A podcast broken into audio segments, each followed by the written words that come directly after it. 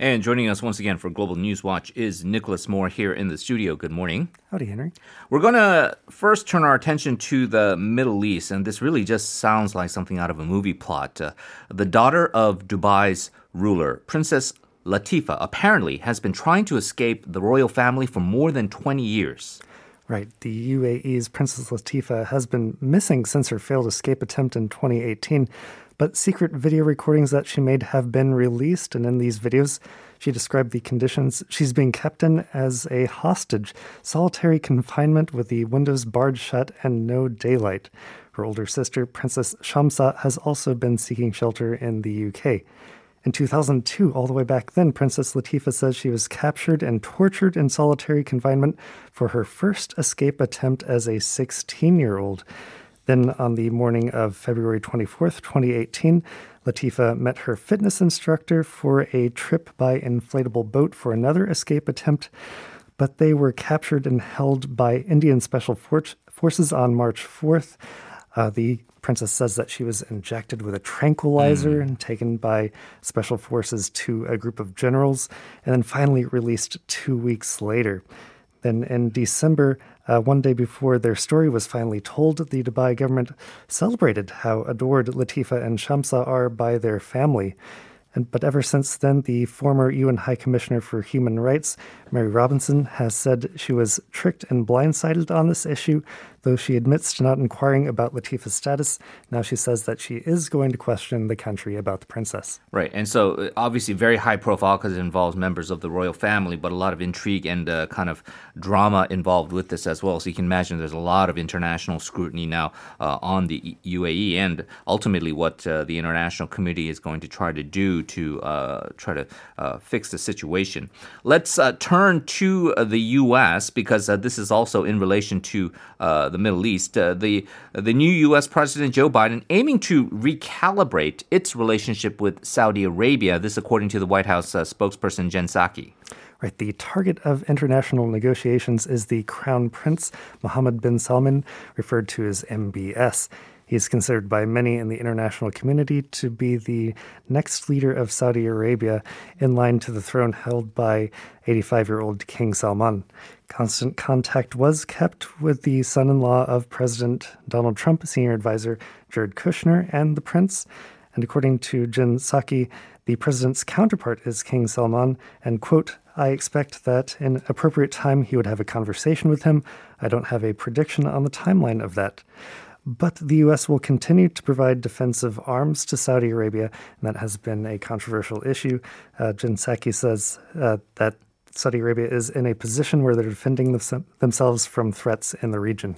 Yeah, and that is why people for um, many years, both on the extreme left and on the extreme right, have been questioning this sort of uh, neoliberal consensus, whether it's a Democratic president or a Republican president, on this dependence on Saudi Arabia, and cynically speaking, because of its oil wealth, mm-hmm. that uh, they overlook a lot of the other things that go on with the regime and a lot of their behavior. And a lot of people still point to 9 11 as saying most of, vast majority of those um, hostage takers and uh, terrorists were of Saudi origin, and there still doesn't seem to be any comeuppance for this. So uh, this uh, recalibration, we'll see exactly what it takes place if anything actually really changes uh, in terms of the status quo.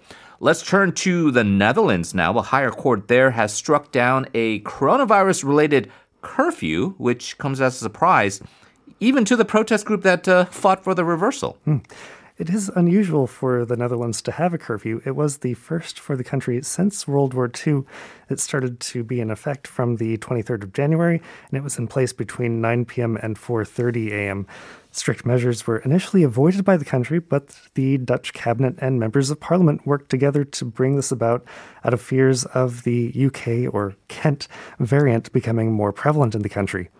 But this judgment from a lower court on Tuesday pointed out that the timing of the curfew legislation did not point to an emergency.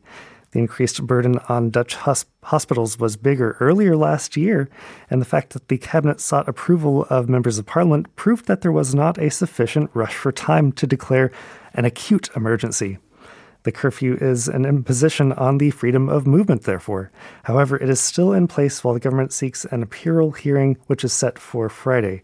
There are almost 3,000 new COVID cases reported in the past 24 hours in the Netherlands, and luckily there has been no rioting as anticipated by mm. police uh, about this.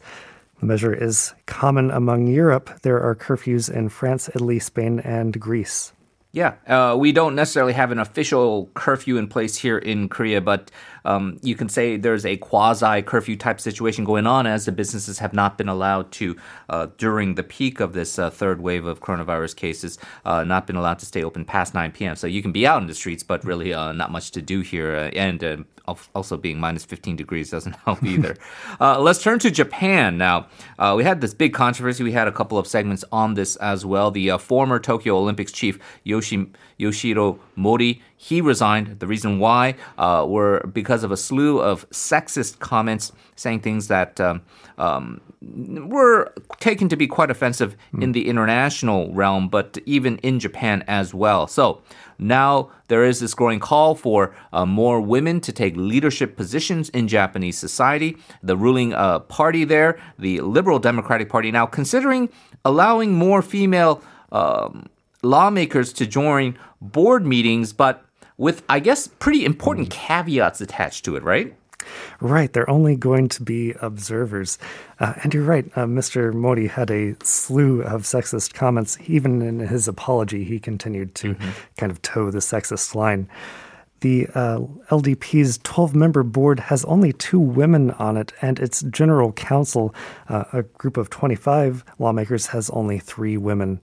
The party has been in power almost continuously since 1955, and it is seen by many as just a group of elderly men leading the country. Mm. And now the party's Secretary General, the 82 year old Toshihiro Nikai, says he understands the party's criticisms of uh, the well, the criticisms levied at the party of sexism, saying that with this proposal for women, quote, it is important to fully understand what kind of discussions are happening uh, across the gender board.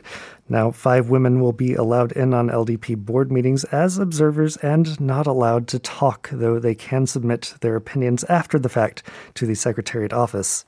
Former Prime Minister Shinzo Abe's policy of womenomics appears to have fallen short because Japan still has the biggest gender gap among advanced economies as recorded in the World Economic Forum's 2020 Global Gender Gap Index. Yeah, so Korea is pretty bad. I think we can be blunt about that in terms of uh, gender gaps and gender inequalities, but I guess there's some slight solace in the fact that uh, Japan uh, probably has a little bit more further to go. But uh, even this sort of um, accommodation being given to women you can have more people. Uh, just don't say anything. Uh, we don't like to hear your opinions. Uh, a lot of that uh, there's an old cliche, right? Um, in in in in the U.S. where the idiom is with kids, right? Children should be heard, not seen, or whatever, right? And so right. Um, the same applies here. It's maybe not as dystopian as like a hand Handmaid's Tale situation, but uh, even in the 21st century, pretty remarkable that uh, uh, we do have these situations where there is certainly a, a, striking gap in equality between the genders. All right, Nicholas, as always, thank you so much. Uh, we appreciate it, and we will talk to you again next week. All right, thank you, Henry.